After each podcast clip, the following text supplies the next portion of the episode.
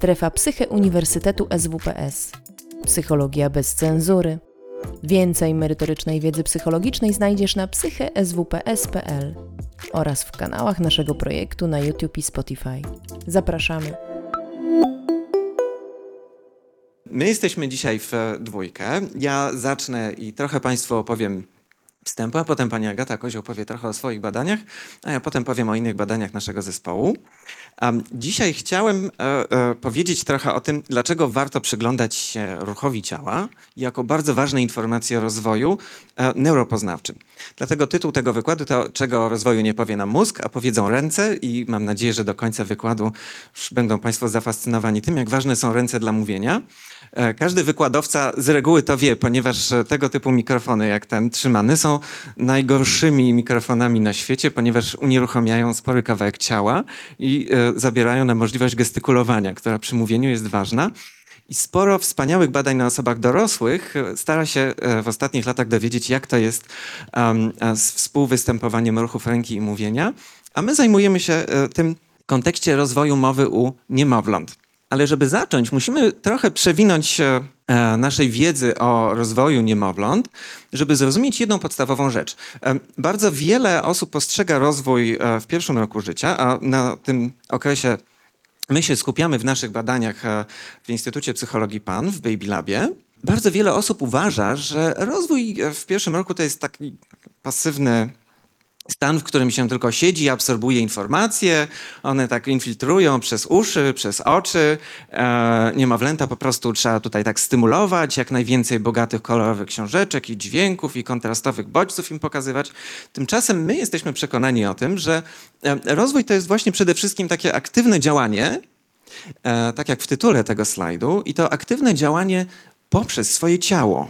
I e, jeśli przyjrzymy się różnym rodzajom aktywności i noworodków, i niemowląt w pierwszym roku życia, to możemy pokazać bardzo wiele przykładów tego, jak dzień w dzień, przez e, cały okres e, czuwania i noworodki już poszukują różnych nowych bodźców i informacji i sygnalizują nam zainteresowanie i, e, i gotowość do uczenia się, a niemowlęta rozwijają się tak naprawdę poprzez działanie. Tylko, że to działanie jest bardzo specyficzne, bo w pierwszym roku życia mają stosunkowo małe w pierwszych miesiącach zwłaszcza możliwości kontrolowania swojego ciała. Dlatego pierwszym przejawem e, tego działania na otoczeniu jest ruszanie oczami.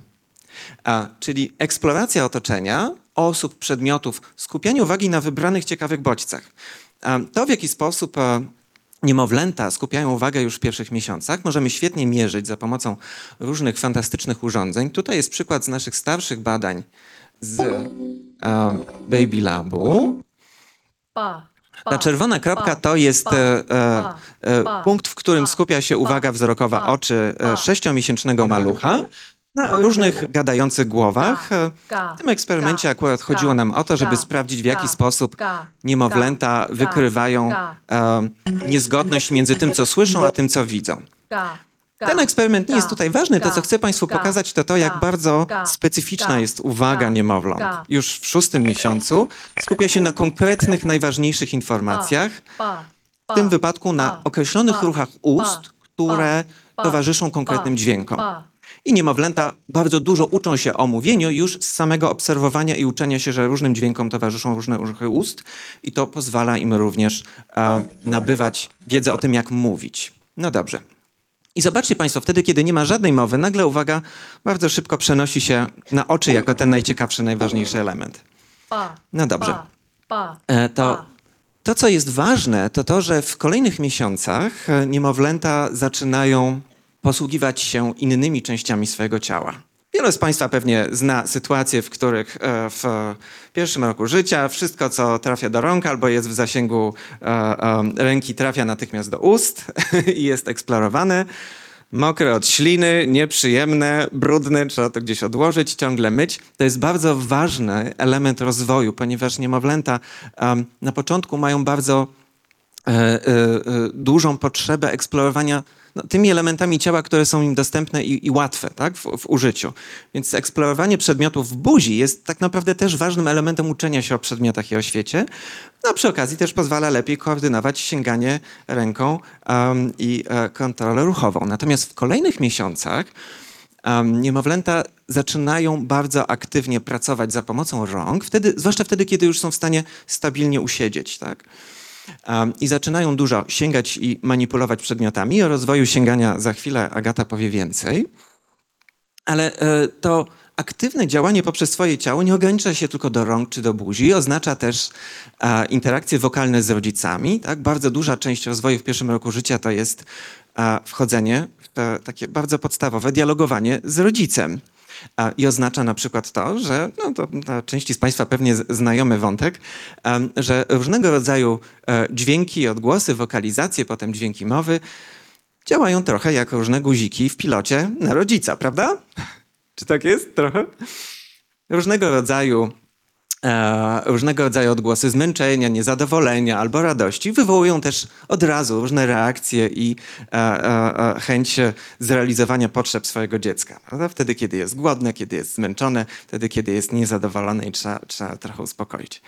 E, więc interakcje wokalne z rodzicami to jest też bardzo ważny element, który wymaga ruchu. To znaczy wymaga opanowania bardzo złożonej umiejętności e, produkowania konkretnych, wyartykułowanych dźwięków mowy w odpowiednim momencie i często w odpowiedzi na to, co mówi w danym momencie rodzic. To jest też nauka, która zajmuje kilka lat.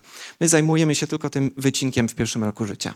Wreszcie kolejny zestaw ważnych umiejętności dotyczy nauki przemieszczania się, czyli takiego koordynowania całego aparatu ciała, postawy ciała, różnych mięśni szkieletowych, żeby móc najpierw wstać, a potem przemieścić się.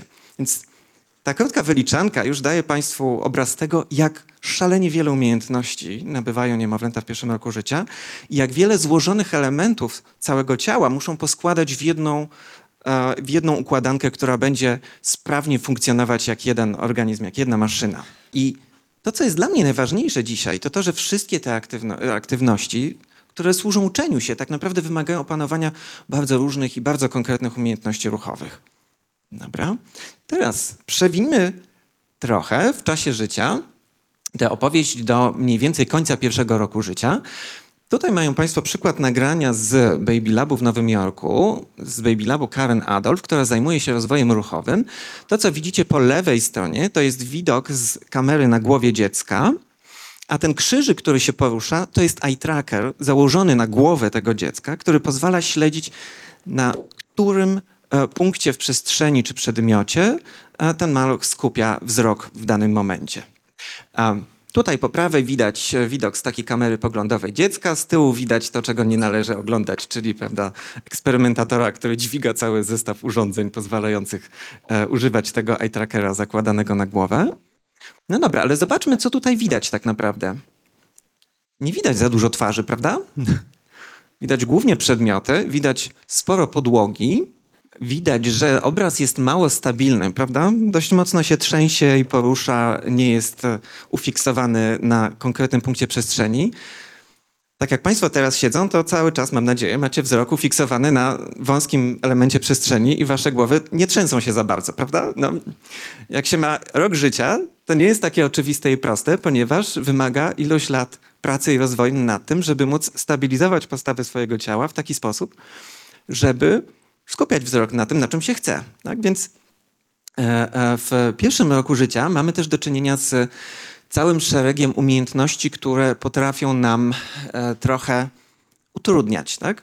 Natomiast niemowlęta, wtedy kiedy się poruszają, przemieszczają, aktywnie zdobywają informacje, konstruują to swoje doświadczenie, dzięki czemu są w stanie się rozwijać również neuropoznawczo. To, co jeszcze się dzieje, o czym e, chciałbym powiedzieć, to cały czas jest ten kawałek wstępny, to to, że tym bardzo dużym zmianom pod względem umiejętności, doświadczeń, perspektywy towarzyszą też olbrzymie zmiany w proporcjach ciała.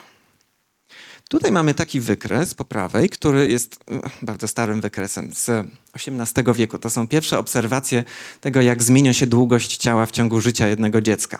To, co Państwo widzą na tym wykresie, to jest wiek w latach od pierwszego roku życia tutaj do XVIII. No, pewien znudzony hrabia e, de Montbéliard e, e, nie miał co robić i postanowił zajmować się badaniami nad tym, jak zmienia się wielkość ciała w ciągu życia i mamy dzięki temu pierwsze ciekawe badania i dane na ten temat. To, co Państwo widzą, to jest przyrost długości ciała w centymetrach na rok. Zobaczcie Państwo, w pierwszym roku życia mamy de facto, a potem w drugim kolejny, mamy największe przyrosty długości ciała w ciągu całego życia. Tak? To też widać na e, e, tym wykresie. To, co tutaj Państwo widzą, tu jest noworodek, tutaj mamy okres prenatalny. E, to, co Państwo widzą, to to, jak bardzo zmienia się też raz, e, wraz z długością proporcja ciała. Tak? Wtedy, kiedy się rodzimy, mamy gigantyczne głowy w stosunku do e, całego naszego ciała. Gdybyśmy my, jako dorośli, mieli tak wielkie głowy jak nowo, jako noworodki, no mielibyśmy olbrzymie problemy z tym, żeby je utrzymać w pionie, ustabilizować i patrzeć na wprost, na wykład. Tak? To byłoby szalenie ciężkie. E, I te gigantyczne zmiany proporcji ciała są też wyzwaniem dla niemowląt, ponieważ zobaczcie i wyobraźcie sobie Państwo, jak w ciągu pierwszego roku życia budzicie się i nagle wasze ciało jest dłuższe, tak? cięższe. Cała biomechanika waszego ciała nagle zmienia się na przestrzeni dni i tygodni. To trochę tak jak w filmie, który teraz czeka na wiele nagród Oscarowych, Everything Everywhere All at Once, którym e, bohaterka e, w jednym ze światów równoległych nagle ma wielkie parówkowate palce. Tak? Więc możemy tę sytuację e, zmian proporcji ciała u niemowląt przyrównać trochę do właśnie takiej sytuacji, kiedy nagle budzimy się i nasze palce to są wielkie parówki, którymi nie jesteśmy w stanie nic zrobić, tak? ponieważ proporcje ciała i cała mechanika tego, czego nasz mózg się nauczył o tych ruchach, kompletnie się zmieniła. I to jest jeszcze nie wszystko. Zobaczcie jeszcze tutaj Państwo szybko na wykresie, ile różnych umiejętności w zakresie przemieszczania się e, nabywamy w ciągu pierwszego roku życia. Tu jest pierwszy rok mniej więcej do tego miejsca. Tutaj mamy kolejny rok życia mniej więcej. Czyli ile mamy tak naprawdę, porównując do doświadczeń studentów, do nauczenia się w jeden semestr, jeśli idzie o a, różne umiejętności ruchowe dotyczące leżąc na brzuchu, stabilizowania głowy i dźwigania tej wielkiej, ciężkiej głowy, tak żeby w ogóle móc coś zobaczyć, tak? a następnie przewracania się na bok, podpierania się na jednej ręce, żeby móc e, manipulować e, e, drugą, a następnie siadania w taki sposób, żeby cały czas ten tłów z tą wielką głową stabilnie spionizować, a, a, następnie nauczyć się podciągać, wstawać, chodzić. Jeszcze do tego dochodzi oczywiście raczkowanie i wiele innych umiejętności tutaj wymienionych. Więc to wszystko dzieje się w tym samym czasie, w którym a, niemowlęta zdobywają olbrzymią wiedzę o świecie, rozpoznają ludzi, uczą się mówić itd., tak itd. Tak tu mamy krótki przykład z naszych badań, w którym widać, jakim wyzwaniem jest w ogóle stabilizowanie tak, postawy ciała wtedy, kiedy ma się tutaj akurat 4 miesiące, i kiedy trzeba naprawdę się zaprzeć i podpierać, żeby tą dużą głowę ustabilizować, żeby coś obejrzeć, tak? W tej ciekawej książeczce, którą pokazuje mama. To jest przykład z naszego obecnego projektu Rączki do góry. Bardzo się cieszę, że, że mamy e, e, uczestniczkę tych badań na sali też. No więc jak myślę o takiej dobrej analogii tego, co niemowlęta muszą zrobić w pierwszym roku życia, to trochę, i to jest e, e Agaty e, świetna analogia, to to jest taki pomysł, że niemowlaki to tacy superbohaterowie, którzy jeszcze muszą odkryć swoje moce. Tak? I to mozolnie robią w toku działania, bawienia się, operowania na przedmiotach, próbowania, próbowania, próbowania, próbowania, cały czas w ciągu kolejnych miesięcy. No dobrze, i to próbowanie to jest coś takiego, co jest przedmiotem bardzo wielu ciekawych filmów na YouTubie gdzie możecie Państwo zobaczyć, jak o, stawanie jest szalenie trudną umiejętnością i wymaga tak naprawdę setek czy nawet tysięcy prób, tak? W ciągu każdego dnia. Maluchy zupełnie się nie poddają i naprawdę wykonują olbrzymią pracę fizyczną pod tym względem. Okej, okay. to co jest ważne, to to, że te nowe umiejętności ruchowe, na przykład umiejętność oczkowania nagle, albo wstania i chodzenia, zmienia im cały świat, tak? Zmienia im całą perspektywę wzrokową, zmienia im i um, otwiera nowe możliwości rozwoju operowania na przedmiotach, ale też i społeczne umiejętności komunikowania się z ludźmi. Ponieważ, i tu jest też dobry przykład z badań Karen Adolf, umiejętność stania i chodzenia na przykład zmienia całą perspektywę wzrokową na świat. Tak pozwala nam otworzyć przestrzeń o nowy metr pomieszczenia w górę, którego wcześniej nie widzieliśmy, bo nasza ciężka głowa operowała mniej więcej gdzieś tutaj przy, przy powierzchni. Tak? I to, co my wiemy z różnych badań, to to, że nabywanie nowych umiejętności ruchowych potrafi zaburzyć wszystkie umiejętności, których nabyliśmy wcześniej. To znaczy, wtedy, kiedy na przykład uczymy się wstawać, a, a potem chodzić, różne umiejętności poznawcze i percepcyjne, które już opanowaliśmy, trochę się rozstrajają i zaburzają, tak? ponieważ to nowe doświadczenie wstawania i chodzenia trochę nam dezorganizuje nasz system ruchowy i on musi się dopiero nauczyć współpracować i działać e, w tym nowym, e, w tej nowej sytuacji, tak? Na przykład w nowej postawie ciała albo przy nowym sposobie przemieszczania się. I mamy bardzo ciekawe badania już, już od lat prowadzone, które pokazywały, jak właśnie to wchodzenie w nowe, e, kolejne stadium rozwoju motorycznego sprawia, że pewne umiejętności musimy poznawać na nowo. Um, Znowu Karen Adolf, dzisiaj dużo o Karen Adolf będzie. E, Karen Adolf wykorzystywała taki znany eksperyment e, swojej e, promotorki Eleanor Gibson, czyli tak zwany cliff wzrokowy, do odpowiedzi na pytanie, czy nabywanie na przykład umiejętności raczkowania albo wstawania i chodzenia sprawia, że przestajemy widzieć przepaście. Tak? Niemowlęta mniej więcej koło e, siódmego, ósmego miesiąca całkiem dobrze radzą sobie, zwłaszcza jeśli raczkują, w takich sytuacjach, w których mają tego, oto, tego typu zadanie, czyli tak zwany klif wzrokowy. Tutaj widzicie Państwo taką dużą przepaść w dół, ale ona jest przykryta pleksą. I maluch jest e, w takich badaniach e, e, wsadzany gdzieś tutaj, raczkuje sobie i mama zachęca niego albo ją do przejścia na drugą stronę i chcemy się tylko dowiedzieć, czy w ogóle zauważa ten spadek i tą głębię, którą wyznacza ta, ta głęboko spadająca szachownica. No i jeśli zauważa, to oczywiście nie będzie wyraczkowywać na tę przestrzeń przykrytą pleksą, prawda? I to jest dla nas ważna informacja o tym, że e, niemowlęta w którymś momencie e, w drugiej połowie pierwszego roku życia nabywają percepcję głębi e, z tego typu wskazówek. OK, ale Adolf pokazała coś takiego, że okay, kompetentni raczkujący no, widzą tą przepaść, natomiast wtedy te same dzieci, które widziały przepaść w czasie raczkowania, wtedy, kiedy nabywają i są na początku nabywania umiejętności chodzenia, nagle przestają zauważać tą samą przepaść i parowują na tą płytę pleksji, w ogóle jakby nie zauważając tego, co się stało. Tak? To jest jeden z takich bardzo ładnych, klasycznych przykładów właśnie tego faktu, że e, nowa umiejętność ruchowa tak bardzo zaburza naszą możliwość działania w, w przestrzeni, nasz system ruchowy, że nagle dezorganizuje umiejętności, które już nabyliśmy na krótki czas. Okej. Okay. E, I teraz jest chyba moment, w którym ja oddaję głos Agacie, która opowie o innej umiejętności ruchowej i o swoich badaniach, czyli o wczesnym rozwoju sięgania i o tym, jak my go mierzymy w obecnych badaniach. Dziękuję bardzo. E, to najpierw troszeczkę teorii. E, zanim niemowlę jest w stanie eksplorować otoczenie za pomocą umiejętności lokomocji, czyli raczkowanie i chodzenie gdzie tylko się da, Poznaje świat za pomocą umiejętności manipulacyjnych, na przykład za pomocą sięgania. Pierwsze udane próby sięgania, czyli takie zakończone, z, zakończone fizycznym kontaktem z przedmiotem, możemy zaobserwować około czwartego miesiąca. Natomiast przed rozpoczęciem szóstego miesiąca maluchy mają już na tyle swobody i doświadczenia z sięganiem, że są w stanie manipulować obiektami, jak tylko mają ochotę. Jednakże sięganie, jak i samo doskonalenie sięgania, to jest dużo bardziej złożony proces. I tu wchodzi teoria systemów dynamicznych. Um, otóż zgodnie z teorią systemów dynamicznych, rozwój motoryczny może być interpretowany jako całość złożona z elementów, które nieustannie ze sobą oddziałują i zmieniają się. Y, także aktywność motoryczna może być zinterpretowana jako interakcja trzech elementów: niemowlęcia, zadania motorycznego i otoczenia. I niemowlę doskonali swoją umiejętność sięgania, kiedy jest w stanie zintegrować wpływ z tych trzech źródeł. Sięganie również może być interpretowane jako zbiór systemów dynamicznych i wtedy są to, wchodzą na to ograniczenia indywidualne, zadaniowe i otoczenia. Ograniczenia indywidualne polegają na zasobach, które wynikają z umiejętności dziecka. Czyli może być to na przykład kontrola mięśni szyi i ramion, które są konieczne do stabilizacji postawy i wykonania poprawnego sięgnięcia, e, jak i również prędkość i tor sięgającej ręki e, mają znaczenie w tym, jak ten ruch zostanie wykonany.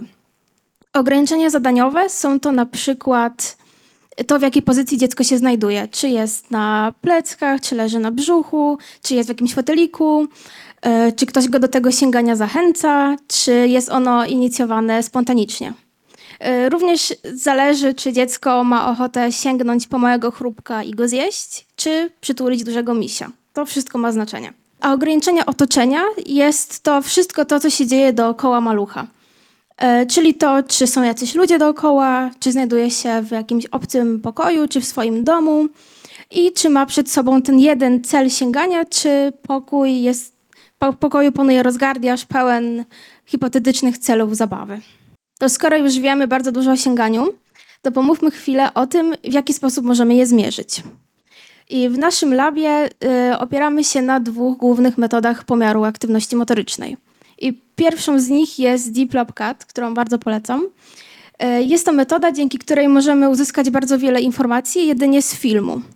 W skrócie polega to na tym, że z filmu wyciągamy jakąś część klatek, czyli statycznych obrazów, i na tych klatkach zaznaczamy y, części ciała, które nas interesują, takimi kropkami jak tutaj na zdjęciu. I później wykorzystujemy e, computer vision, żeby wytrenować model, który oznaczy cały film za nas na podstawie tych klatek, które my oznaczyliśmy sami. Także na końcu dostajemy film w pełni oznaczony wraz z koordynatami punktów, na podstawie których możemy policzyć, z jaką prędkością porusza się, porusza się nasz obiekt. I o DeepLabCAD chciałam tylko wspomnieć, ponieważ naszą główną metodą są ubieralne czujniki ruchu. I czujniki ruchu mają kształt takich małych, prostopadłościennych bloczków, które wkładamy do, wkładamy do kieszonek i e, przykładamy do opasek i tak potem ubieramy malucha i rodziców. Tak ubrane maluchy oraz rodzice biorą udział w wielu zabawach w naszym labie, różnymi zabawkami i ogólnie spędzają bardzo miło czas, podczas gdy my zyskujemy dokładny opis ich aktywności motorycznej. I jest to możliwe, ponieważ sensory mierzą przyspieszenie na trzech wymiarach i jest możliwa dokładna analiza ruchu. W takim razie pomówmy na przykładzie ostatniego naszego artykułu, co możemy zrobić z sensorami. E, otóż w ostatnim badaniu skupiliśmy się na pomiarze motor overflow. I motor overflow to jest niekontrolowana aktywacja kończyny, która aktualnie, aktualnie nie bierze udziału w żadnym ruchu celowym, natomiast jakaś kończyna w ciele właśnie w takim ruchu bierze udział.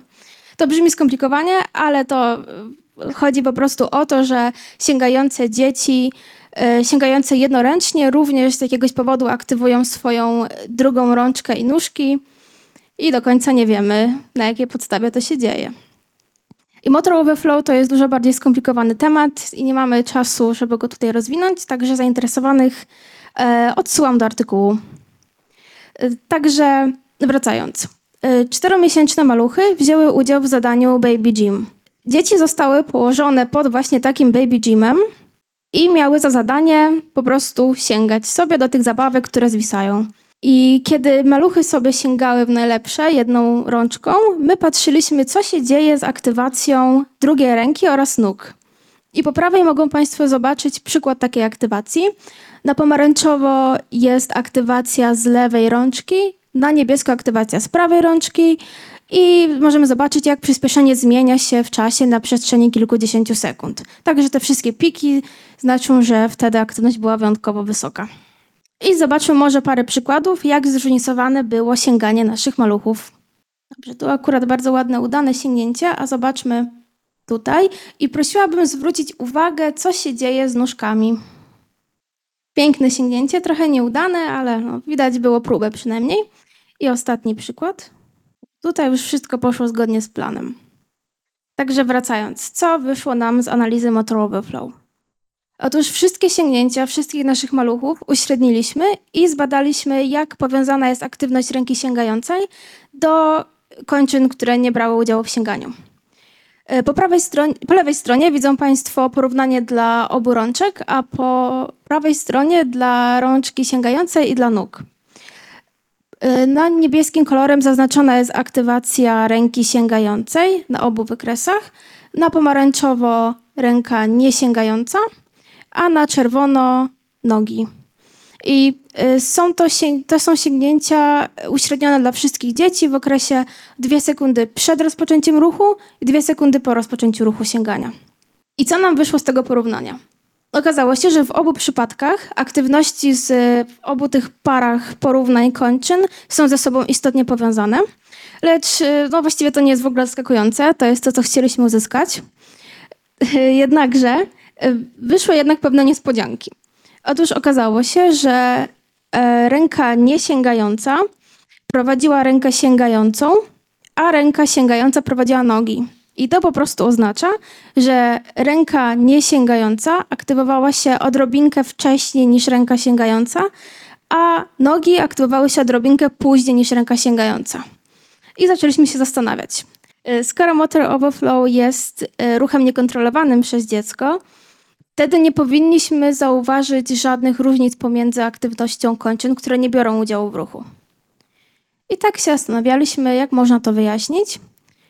I naszą hipotezą jest to, że ta aktywność, którą zauważyliśmy, tak naprawdę wcale nie była aktywnością przez dziecko niekontrolowaną, a jednak kończyny nie biorące udziału w ruchu zostały przez malucha używane po to, żeby uzyskać stabilną postawę ciała konieczną do wykonania poprawnego sięgnięcia. Także proszę zobaczyć na przykłady. E, maluchy biorą udział w sięgnięciu, jednakże jeżeli się przypatrzymy, ich nogi zdecydowanie nie są statyczne. Maluchy potrafią kopać, podciągać nóżki blisko siebie, jakoś je zginać. Wszystko po to, aby spróbować ustabilizować cały swój system, który przez chwilę został wytrącony z równowagi poprzez próbę wykonania udanego sięgnięcia. Także to tyle ode mnie i wracając do Przemka. Okay. Więc e, e, ponieważ mamy mówić o tym, jak, e, e, o czym mówią ręce i czy ręce mówią coś o rozwoju mówienia, to na tym przykładzie Agaty badania można zobaczyć, e, jak niesięgające nogi pozwalają sięgać. Tak? To znaczy, jak w czwartym miesiącu życia, bo, bo w tym wieku byli nasi badani tutaj, niemowlęta w zupełnie inny sposób niż osoba dorosła używają swojego ciała po to, żeby wykonać proste zadanie. Tak? I na przykład potrzebują um, wyprężyć nogi po to, żeby ustabilizować um, ciało do sięgania. Zatem nogi są w stanie nam sporo powiedzieć o sięganiu ręką tak? w czwartym miesiącu. Teraz e, chciałem przejść e, nieco dalej i zadać ogólniejsze pytanie. E, jak ten cały system motoryczny, który jest pełen elementów, który obejmuje nie tylko mózg, obejmuje całe ciało, obejmuje wiele mięśni szkieletowych, które utrzymują postawę ciała, obejmuje mięśnie pozwalające nam oddychać, obejmuje e, szereg kończyn, obejmuje kręgosłup, e, bardzo, bardzo, bardzo wiele elementów. Jak ten cały system składa się w całość, która pozwala nam działać na otoczeniu w pierwszym roku życia? A e, wiele z tych badań wykonała inna doktorantka naszego laboratorium, Zuzia Laudańska i nasz e, do niedawna postdoc dr Dawid Lopez Perez. E, więc tutaj są badania wynikające z ich analiz.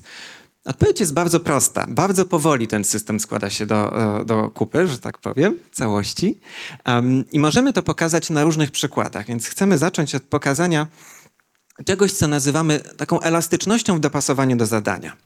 Chodzi nam o to, że w naszych badaniach mieliśmy różnego rodzaju gry i zabawy, które wymagają bardzo różnych rodzajów aktywności od dzieci. Jedne są na przykład bardziej interaktywne i polegają na tym, żeby grzechotać razem z rodzicem, tak? Um, Czyli na przykład mama, mama grzechocze grzechotkami, a, a maluchom wkładamy e, grzechotki do ręki i patrzymy, czy jest w stanie na przykład w odpowiedzi albo jakoś tak dialogując grzechotać a, razem z mamą. Um, inne zabawy to są na przykład taka zabawa swobodna z taką, jak tutaj widać, z zestawem zabawek, w której nie definiujemy specjalnie rodzajów ruchu czy tego, co się dzieje. Um, I um, tutaj wycinam, e, całość badania jest e, w tym artykule w czasopiśmie Entropy. E, obejmuje sporo zaawansowanych e, metod fizycznych analizy, o których nie chcę dzisiaj mówić. E, stąd miara, którą tutaj widać, to miara entropii ruchu i nie będę może wchodzić w szczegóły tego, jak to mierzyliśmy. Chodzi tylko o to, że chcieliśmy zobaczyć, czy ten cały złożony system różnych kończyn, który możemy mierzyć za pomocą sensorów, elastycznie dopasowuje się do zadania, które dziecko wykonuje w danym momencie i czy nasze miary e, tego, jak na przykład rozchwiane albo nieuporządkowane są te ruchy, wyłapują to, czy ten system jest dopasowany do zadania grzechotania, czy dopasowany do takiego swobodnego zadania z różnymi zabawkami. To, co widzą Państwo na tym wykresie, to jest, są nasze cztery punkty pomiarowe, czyli czwarty miesiąc, szósty, dziewiąty i dwunasty, którym dopiero gdzieś koło dziewiątego, ale tak naprawdę dwunastego miesiąca widać, że ten poziom entropii, tego nieuporządkowania systemu motorycznego rozchodzi się dla dwóch różnych rodzajów gier i zabaw u dzieci, tak? Czyli ten cały system motoryczny bardzo złożony bardzo powoli uczy się elastycznie dopasowywać do zadań, które maluchy wykonują. To jest pierwszy taki wynik, który dla nas jest ważny, bo pozwala nam lepiej zrozumieć, jak ten cały system motoryczny rozwija się też w kontekście mówienia. Bo tak jak już mówiłem wcześniej, nauka mówienia w dużej mierze opiera się też na nauce wykonywania konkretnych ruchów, a my o tym rozwoju motorycznym wiemy mało. No dobrze, to jeszcze jedna ciekawa rzecz, czyli czego możemy się dowiedzieć o, o ruchach ręki z analizy grzechotania. Tutaj z kolei to jest inny, inny artykuł, którym pierwszą autorką jest Zuzia Laudańska i Agata jest współautorką tej pracy też. To jest artykuł, w którym specyficznie patrzyliśmy na to, jak grzechoczą maluchy w rozwoju. To znaczy, wtedy, kiedy mają dwie grzechotki do ręki i chcą grzechotać razem z mamą, na ile spójny jest ruch lewej ręki z prawą ręką. Miara, którą tutaj użyliśmy Zaraz, to jest też bardziej skomplikowana miara wywiedziona z badań mózgu, koherencja. Um, najpierw zobaczmy, jak wyglądają takie proste statystyki, czyli ile jest ruchów grzechotania w rozwoju i jaka jest ich częstotliwość. No i generalnie to, co tutaj widać, to to, że w rozwoju prawda, mamy e, maluchy w miarę jak lepiej opanowują chwytanie i trzymanie przedmiotów, to wykonują więcej tych ruchów, ok. A Częstotliwość tego grzechotania też wzrasta w, w, w, czasie rozwoju, czyli no dobra, nic zaskakującego. W ciągu kolejnych miesięcy opanowują jakąś umiejętność, są w stanie grzechotać więcej i szybciej, w porządku. Ale to, co dzieje się dalej, jest już trochę bardziej zaskakujące. Okazuje się, że mamy trochę bardziej złożone i niekoniecznie takie prostoliniowe e, zależności, wtedy kiedy patrzymy na spójność grzechotania prawej ręki z grzechotaniem lewej ręki. A to, co Państwo tutaj widzą, to jest miara tego, jak spójne jest grzechotanie między lewą i prawą ręką i widać, że um, tutaj rzeczywiście mamy około 9-12 miesiąca przyrosty, ale że tak naprawdę najniższa, najniższa wartość grzechotania jest w miesiącu szóstym i to już jest jeden z takich znanych ludziom od e, badań rozwoju ruchowego przykładów tego, że wszystko jest paradoksalne w rozwoju e, motorycznym u niemowląt, wszystko jest e, zmienne, nowe umiejętności zaburzają stare umiejętności i e, musimy je jakby wypracowywać na nowo w nowej pozycji ciała czy w nowym sposobie przemieszczania się. Więc to, co widzimy w, w, tych wynikach, to to, że możemy zmierzyć koordynację pomiędzy jedną i drugą ręką, czyli to, na ile dwa elementy układu ruchowego są w stanie współpracować ze sobą w takim prostym zadaniu, kiedy synchronicznie robimy coś w zabawie, w, wymianie z mamą, co jest złożoną interakcją z drugim człowiekiem. To, co jest ciekawe, to to, że od mniej więcej szóstego miesiąca maluchy doskonalą siadanie, więc jednym z możliwych wytłumaczeń e, tych mniej tutaj liniowych zależności jest to, że około szóstego miesiąca to nauka siadania nagle może zaburzać koordynację pracy obu rąk. I znowu widzimy, jak długo i wolno to nawet takie proste koordynowanie jednej ręki z drugą rozwija się aż do końca um, pierwszego roku życia. To, co nas interesuje oczywiście, tak naprawdę na końcu tych badań, to jest pytanie tego, co te wszystkie ruchy ręki mają do powiedzenia o rozwoju mówienia. A, I Mamy jakieś badania z przyszłości, które sugerują, że e, właśnie lepsza organizacja ruszania rękami czy sięgania po przedmioty e, jest związana z rozwojem mówienia. I to są starsze badania Jane Iverson z połowy lat 2000. Natomiast e, to jeszcze są na razie wstępne nasze wyniki. Jesteśmy na etapie analizowania tych danych, natomiast mamy mm, już ciekawe badania. Ta koherencja, czyli ta spójność ruchów lewej i prawej ręki w szóstym miesiącu okazuje się, że jest całkiem dobrze skorelowana, czyli związana z tym, ile takich e, e, dźwięków czy protodźwięków mowy mówią maluchy w szóstym miesiącu. Tak? Czyli ruchy ręki, e, i to była jedna z naszych hipotez, i rozwój organizacji tej części układu ruchowego jest związany z tym, jak niemowlęta uczą się produkować coś, co już przypomina sylabę, czy przypomina dźwięk mowy. E, to coś my nazywamy sobie protofonem i to jest dość szeroki zestaw dźwięków, wśród których są takie, które e, właśnie przypominają już dźwięk mowy. A nauka mówienia e, do poziomu wypowiadania konkretnych dźwięków mowy zajmie im jeszcze kilka miesięcy. Także na koniec tych badań mogę Państwu powiedzieć, że ruchy rąk mają dużo do powiedzenia o rozwoju mowy i że e, dzięki studiowaniu aktywności całego ciała jesteśmy dużo więcej w stanie dowiedzieć się o tym, jak a, rozwijają się też a, e, mózgowe aspekty organizowania mowy i jej nauki. Na koniec jeszcze warto powiedzieć, że w tej dziedzinie w ogóle dużo się dzieje. W Finlandii jest bardzo ciekawa grupa badawcza, która już rozwija e, takie ubieralne zestawy czujników ruchu jako świetną metodę monitorowania rozwoju dzieci, czy potencjalnie też diagnozowania trudności w pierwszym roku życia. Oczywiście istotnym elementem jest e, takich badań wykorzystanie sztucznej inteligencji. Agata mówiła trochę o Deep Lab Cat, czyli jednej z metod sztucznej inteligencji, którą my używamy do analizy ruchu. No, ale tutaj w tych badaniach z użyciem ubieralnych czynników dużym wyzwaniem jest to, że tak jak było widać, dostajemy masę bardzo chaotycznych linii, które opisują nam ruch ciała i różnych kończyn. I musimy z tych gęstych danych, dużej ilości danych wyciągnąć informacje, które coś ważnego znaczą dla nas. Stąd na przykład właśnie w Finlandii bardzo, bardzo e, e, fajny, e, fajnie rozwija się projekt badawczy, który opracował takie algorytmy sztucznej inteligencji, które pozwalają z tych nagrań z ubieralnych czynników ruchu wyciągnąć konkretne informacje dotyczące tego rodzaju ruchu, który się odbywa, dotyczące tego, jaka jest postawa ciała w danym momencie dziecka i czy ona jest stabilna, czy jeszcze taka dość chaotyczna i rozchwiana i dopiero na wczesnym etapie nabywania. Stąd e, e, chcę Państwu pokazać, że Watch This Space, tutaj się jeszcze będzie dużo działo w badaniach w tym obszarze i mamy nadzieję też, e, też e, uczestniczyć w tego typu analizach później. W podsumowaniu mogę powiedzieć tyle.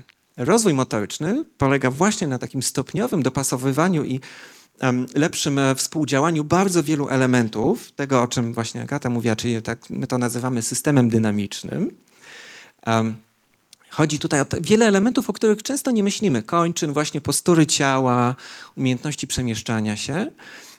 I tego, że nowe umiejętności ruchowe często potrafią zmienić wszystko w rozwoju dziecka w pierwszym roku życia i to jest tym bardziej niesamowite, jak um, łatwo maluchy dostosowują się do tych nowych sytuacji i nowych umiejętności i nie poddają uh, wtedy, kiedy nagle umiejętność chodzenia zaburza im umiejętności percepcji przestrzeni, na przykład. Tak?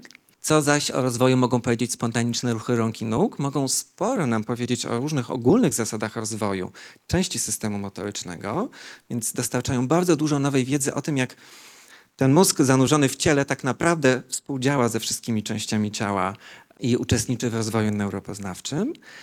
Zaś mówienie jest bardzo złożoną czynnością ruchową i zależy od koordynacji innych ruchów ciała i postawy ciała, stąd e, nasze badania rąk pozwalają nam trochę więcej dowiedzieć się o tym, jak e, sama nauka kontrolowania e, aparatu mowy e, jest osadzona w kontekście różnych nowych umiejętności ruchowych. Na koniec jeszcze przede wszystkim podziękowania dla wszystkich naszych maluchów, mam, rodziców w ogóle, którzy uczestniczą w badaniach. Bez was by nie było tych badań, więc e, dziękujemy i zapraszamy. E, może jeszcze w ramach autoreklamy powiem, że na stronie babylab.edu.pl jest trochę więcej informacji. Można się też zgłosić do naszych badań. Jesteśmy też na Facebooku pod nazwą Babylab Pan. Um, Dzięki też dla naszej e, części zespołu, której tutaj nie ma i dla fundatorów, czyli Komisji Europejskiej i przede wszystkim Narodowego Centrum Nauki. Dziękuję bardzo. Ja chciałam zapytać o to, jak, jaki mechanizm neuronalny, można powiedzieć, odpowiada za tę właśnie zależność, którą tutaj Państwo przedstawili. Chodzi mi raczej o to, na czym polega ta koordynacja ruchowa, bo wiadomo, że koordynacja ruchów tutaj, aparatu mowy i tak dalej, e, wymaga jakiejś tam precyzji, prawda, jakiejś praktyki. E, I teraz e, pytanie, w którą stronę to idzie, bo ruchy rąk, czy to chodzi o to, że jest bardziej jakiś taki mechanizm wyższego rzędu ogólny dla rozwoju ruchowego ciała i w to wchodzi właśnie zarówno ruch, e, koordynacja ruchowa rąk, jak i koordynacja aparatu mowy, języka, podniebienia i tak dalej, czy jedno gdzieś tam pociąga drugie i czy jest, są jakieś dowody na to, że jest jakaś kierunkowość? Bym zaczął od znowu przewinięcia trochę do, do początku e, w naszym myśleniu o tym, jak działa mózg. Um, mamy często tendencję, zwłaszcza w takich badaniach neuropoznawczych, ja, ja się z, z, takiego nurtu też wywodzę, do myślenia, że ten mózg wszystko robi, wysyła sygnały i jakby rzeczy dzieją się, że tak powiem, w świecie, tak, tylko dlatego, że mózg ktoś zaprogramował i wysłał do wykonania. Um, Tymczasem bardzo wiele badań dotyczących e, e, właśnie e, systemu motorycznego jasno pokazuje, że to tak nie działa. To nie jest tak, że mózg ma jakieś zaplanowane programy, wysyła je do mięśni, już się tam nie martwi, co się tam dalej dzieje, tylko zbiera dane z tego, jak te ruchy są wykonywane i ewentualnie coś przeprogramowuje. Wykonywanie ruchów działa zupełnie, zupełnie inaczej. Bardzo wiele elementów tego, jak ruch jest wykonywany, jest, jakby to powiedzieć, oddelegowane na różne części ciała. Tak? E, mózg ma istotne znaczenie na przykład w aktywowaniu danego działania, tak? ale bardzo wiele elementów tego, jak dany ruch wygląda, wynika choćby z tego, jak ukształtowany jest przedmiot, który sięgamy, albo jak wygląda przestrzeń, w której się poruszamy, a także jak działają nasze kończyny, jakie są długie, jaka jest ich biomechanika. E, badania z teorii systemów dynamicznych właśnie przez to są wspaniałe, że trochę pozwalają nam zdjąć ciężaru e, wyjaśnienia z mózgu i pokazać, że dużo więcej elementów jest delegowanych na różne elementy ciała i niższe elementy też systemu e, układu nerwowego.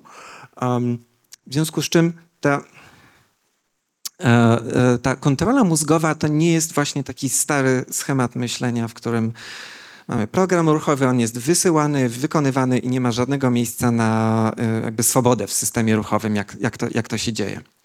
Teraz pytanie, jak to wygląda w rozwoju. Na to pytanie nie mam jeszcze dobrej odpowiedzi.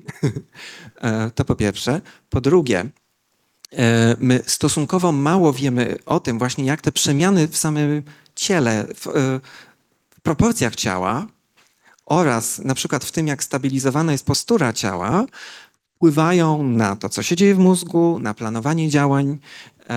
Więc nie mam specjalnej odpowiedzi w konkretach, jak, jak to teoretycznie wygląda, tylko wiem, że musimy budować innego rodzaju teorie, które w dużo większym stopniu uwzględniają to, jak samo ciało działa i jak ono się zmienia e, w ruchu. Mhm. E, dziękuję. Ogólnie teoria systemów dynamicznych jest bardzo ciekawą teorią i też znam osoby, które robią badania z zakresu koordynacji ruchów mowy, w rozwoju mowy i używają tej teorii, więc ogólnie to jak najbardziej do mnie przemawia. A takie pytanie właśnie ze strony takiego naiwnego odbiorcy, który może niewiele o tym wie, byłoby, co ma wspólnego ruch e, podniebienia języka i tak dalej z ruchem rąk. Na przykład oddech. okay? Um, na przykład to, że to nie są jeszcze opublikowane badania, ale jest, jest, e, jest grupa badawcza w, w Indiana w Stanach Zjednoczonych, która ostatnio pokazywała bardzo ciekawe wyniki o tym, ile miesięcy niemowlęta na przestrzeni pierwszego i drugiego roku życia uczą się, wtedy kiedy zaczynają mówić, robić to. To znaczy, odchylać, naprawdę, no, mogę tylko Państwu to pokazać, tak? To znaczy, odchylać głowę, tą ciężką, wielką głowę, po to, żeby tu otworzyć klatkę piersiową, żeby nabrać tyle powietrza, żeby móc w ogóle wydobyć z siebie dłuższy dźwięk. Bo jeśli przyjrzymy się badaniom, takim bardzo już klasycznym nawet, dotyczącym tego, jak dzieci w ogóle uczą się mówić, to odkryjemy, że Dzieci nie mówią długimi zdaniami, bo nie są w stanie nabrać tyle powietrza i w powolny sposób go wypuszczać, żeby powiedzieć długie zdanie, takie jak ja teraz mówię cały czas, prawda? mówiąc bardzo długie zdania. Więc przez wiele lat tak naprawdę dzieci uczą się choćby tego, te, te, tej umiejętności, jak ten sposób całą swoją postawę ciała uruchomić, żeby być w stanie nabrać więcej powietrza i móc artykułować dźwięki. I u niemowląt mamy właśnie piękne badania, które pokazują, jak dzieci, jak chcą coś powiedzieć, przez parę miesięcy uczą się, że najpierw muszą odchylić głowę, żeby nabrać powietrza. Choćby tej jednej rzeczy, tak? E, teraz, nas interesują kwestie ruchów rąk i one też mają właśnie duże znaczenie w stabilizacji postury ciała, ale jest też inny wątek, który badamy, dotyczący tego, w jaki sposób dzieci uczą się mówić i operować na przedmiotach jednocześnie. I to nie jest oczywiste dla dziewięciomiesięcznego malucha, w jaki sposób nauczyć się sprawnie działać na przedmiotach i jednocześnie być w stanie skomentować to, co robię, tak? Bo to jakby zabiera zasoby i ruchowe, i poznawcze e, i jest złożoną umiejętnością. Natomiast to, co nam chodzi w tych wszystkich badaniach, to to, że niemowlęta uczą się działać. To znaczy, że mówienie jest działaniem, tak samo jak operowanie na przedmiotach jest działaniem i te wszystkie działania są skoordynowane z tym, co robi mama. Tak naprawdę, tak? Często.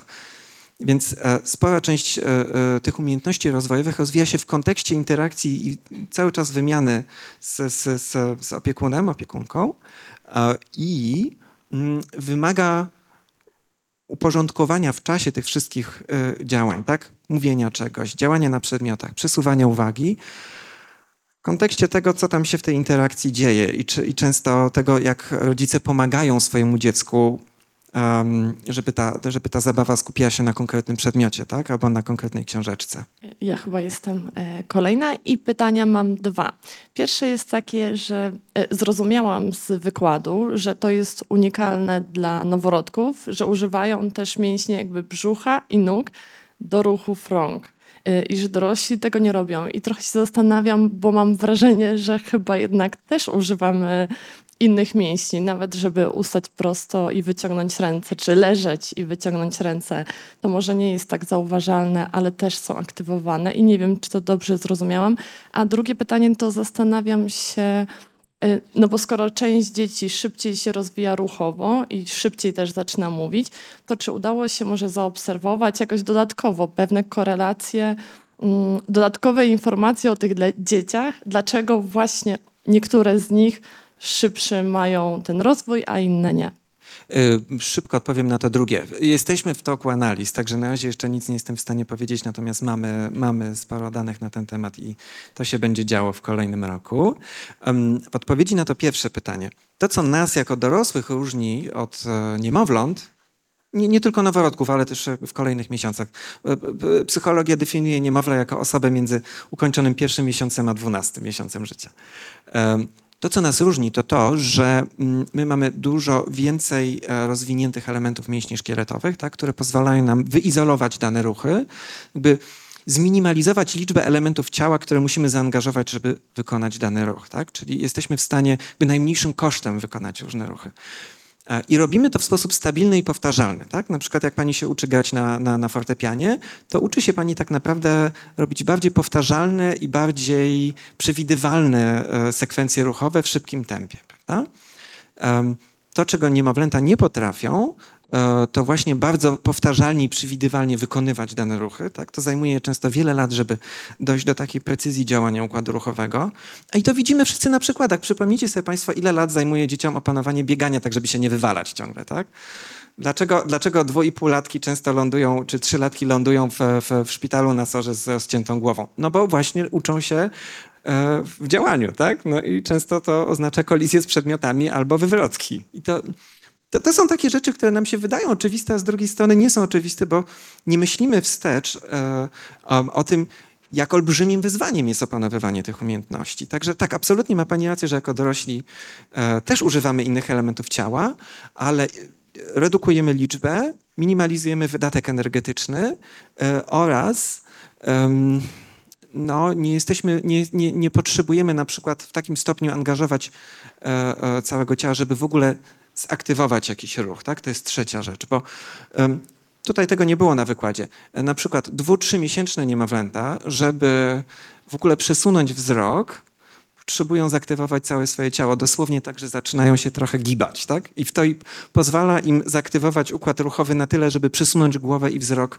e, e, o kilkadziesiąt stopni. No my tego nie musimy robić jako dorośli, prawda?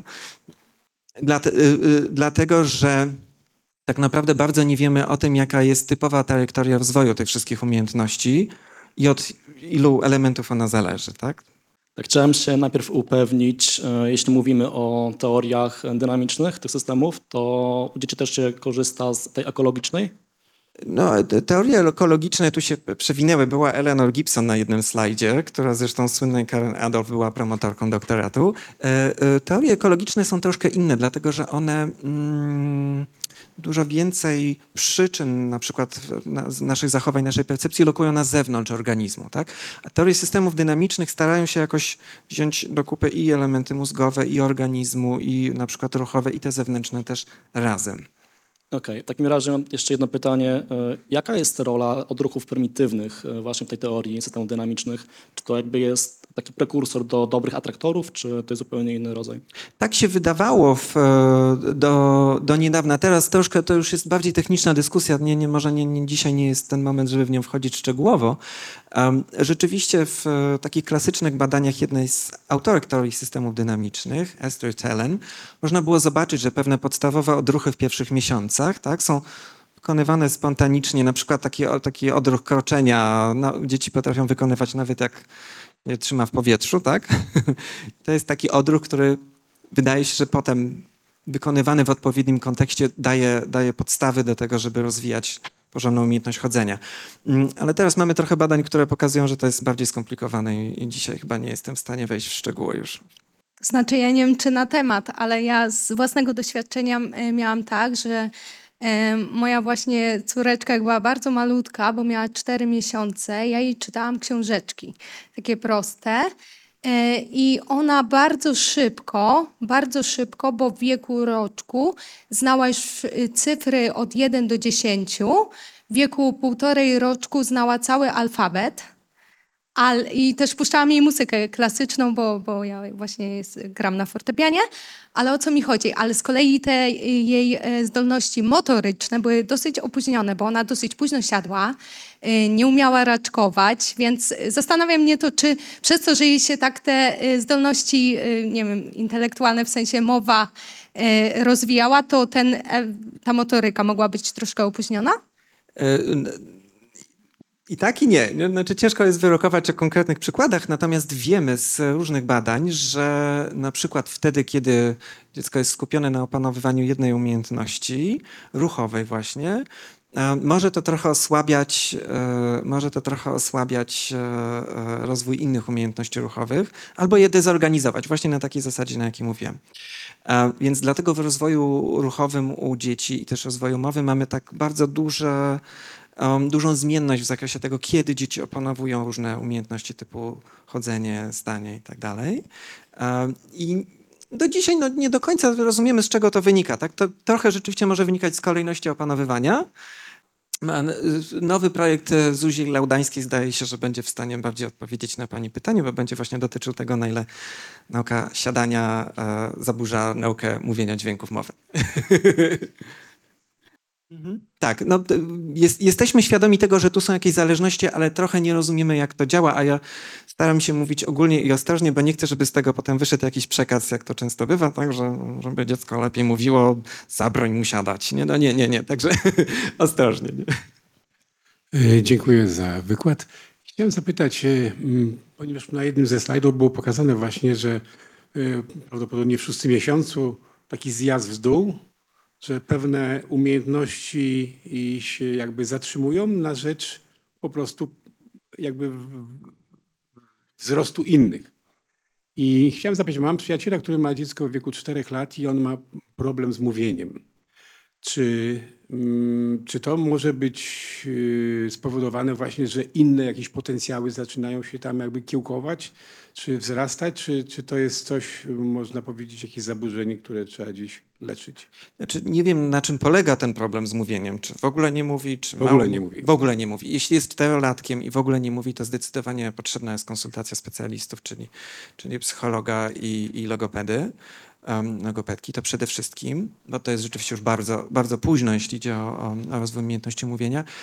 Przyczyn niemówienia u czterolatków jest bardzo wiele. Tak? Generalnie wiemy, że chłopcy są bardziej narażeni na trudności z rozwojem mówienia. Generalnie, e, proszę Państwa, chłopcy e, to jest ta gorsza płeć, jeśli idzie o e, wiele trudności rozwojowych, w tym szczególnie mówienie i są też pewne typowe różnice między chłopcami i dziewczynkami w rozwoju mowy, natomiast jeśli czterolatek w ogóle nie mówi, to zdecydowanie trzeba to, trzeba to skonsultować to jak najszybciej, bo to jest no, bardzo ważna umiejętność, która daje duże możliwości rozwojowe dzieciom.